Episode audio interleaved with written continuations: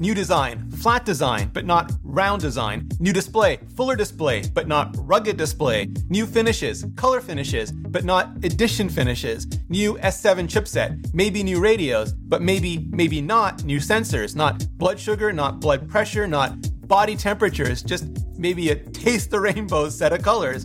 It's Apple Watch Series 7 and it's as close as a month away. But will it be worth your upgrade? Last year's S6 system in package, the chipset inside the Apple Watch was based on the A13's Thunder efficiency cores, along with a W3 wireless chip and a U1 ultra wideband chip. And that was after the previous year's S5 SIP was basically the same as the S4, just with a digital compass and always on display controllers. So will the S7 be more of a tweak like the S5 or more of a leap like the S6? I'm hoping for the latter, obviously, because I'm just all about that silicon, but not just for performance, for efficiency as well. If we could get that A14 Ice Storm efficiency IP in there, shrink the process down and just boost the battery life up, I'd be super happy. I mean, I know I'd still have to charge it every day, just like I have to charge my iPhone every day because power draw is the price that we pay for power features. I just want a wider window in which I can choose when and if to charge it. Also, the current watch is still 802.11n, which is Wi-Fi 4 now. It's gone 5 gigahertz finally, which is great, but could it go better? Wi-Fi 5 or Wi-Fi 6 better? Wi-Fi 6E 6 gigahertz better? It's also still LTE, so could it go 5G? Not frequency range 2 millimeter wave 5G, because that's all still drain and pain, but frequency range 1 low and mid-band 5G. And could it go completely self-contained now, so it wouldn't even need the iPhone anymore? Not for messaging, not for nothing. And I guess, yeah, could U1 go U2? Sorry. So sorry. Now, the health sensors are just so much tougher, not just to talk about, but actually for Apple to ship. And Apple keeps working on them. They keep buying companies that claim they're just this close to getting those sensors working.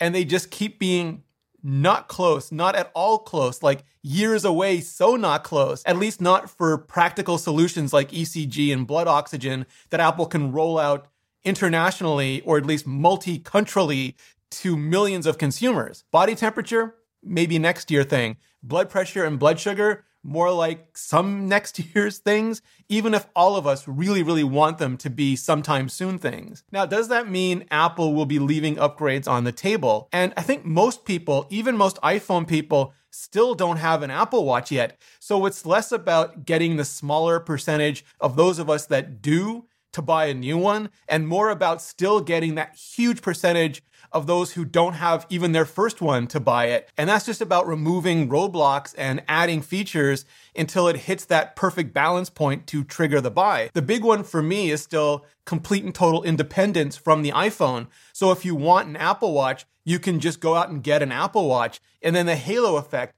the advantages and integrations that come from having an Apple Watch with an iPhone or iPad or hell, maybe a Mac as well that stays very real. That becomes a compulsion. And I just did a whole interview with Apple all about that. So I'll drop a link to it below the like button. Now, there may well be new and improved health features as well. Better swim tracking has already been rumored, but Apple's health team has a much better track record of keeping those things secret keeping them safe until they're announced. So for that, we're just going to have to wait for the keynote and see. There have also been rumors of a more rugged version of the Apple Watch that would have a more extreme screen and a more extreme casing and be targeted at more extreme athletes, you know, like the Ray Zahab class adventurous types.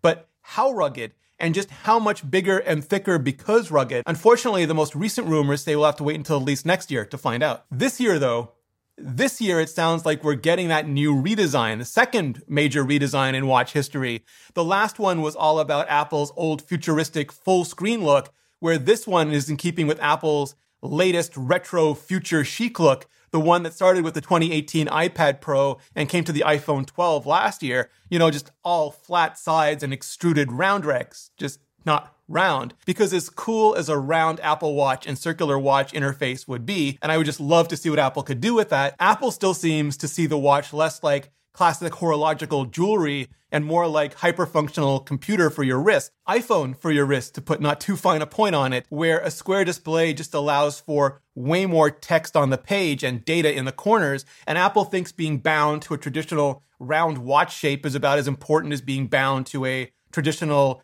banana phone shape, but who knows? Maybe one day. Meanwhile, the display might be getting better as well, better laminated, maybe even better screen to bezel ratio. But does that mean more screen or less bezel? Like the iPad Pro going from 10.5 to 11 inches at the same chassis size, or like the bigger iPad Pro staying at 12.9 inches but at a reduced chassis size? I mean, do you want the smallest, lightest, watch imaginable, or will you absolutely positively not stop until you have a full on Schwarzenegger sized brick on your wrist? Because there's also talk of titanium, of ceramic, of the Edition materials going away. You know, the ones that kicked off back in 14 with 24 karat gold and have since iterated through those ceramics and currently titanium. But would that mean aluminum and aluminum alone, like the Highlander can be only one, or still steel on the higher end, where Apple currently offers polished black and gold? And then maybe even more colors on the aluminum models, even more than the red and blue that debuted last year. Maybe all the taste the rainbow colors, the ones that the base level iPhones have had for the last few years now, and the iMac has just gotten maybe as many and as matching colors. And I just went over what those could be in my iPhone 13 video. And you can watch the extended version of that video and of this video, ad free, sponsor free, even original videos on Nebula. And not just my videos, but MKBHD, iPhonedo, Georgia Dow, Jordan Harrod, Low Spec Gamer, Jenny Ma, Ali Abdaal, Tech Alter, Thomas Frank, and so many more, all ad free, sponsor free on Nebula and bundled in for free when you sign up with today's sponsor at curiositystream.com slash Ritchie or just click the link below. And right now, because you're watching this video, you can get CuriosityStream for 26% off, less than 15 bucks a year, less than the price of a bistro burger for a whole entire year. And that includes their thousands of amazing documentaries and series like Meteor Men, who search for alien treasure and lost pieces of our universe in our own backyards and you'll be supporting educational creators directly for over 26% off CuriosityStream, less than 15 bucks a year, and Nebula bundled in for free. Just click the link below or go to curiositystream.com slash Ritchie. Clicking on that link really helps out this channel. And so does hitting the playlist above for more on all of Apple's upcoming fall products. Watches, iPhones, iPads, Macs, AirPods. I'm diving deep on all of them so you can decide what you want to buy and what you want to skip. So hit it up and I'll see you in the next video.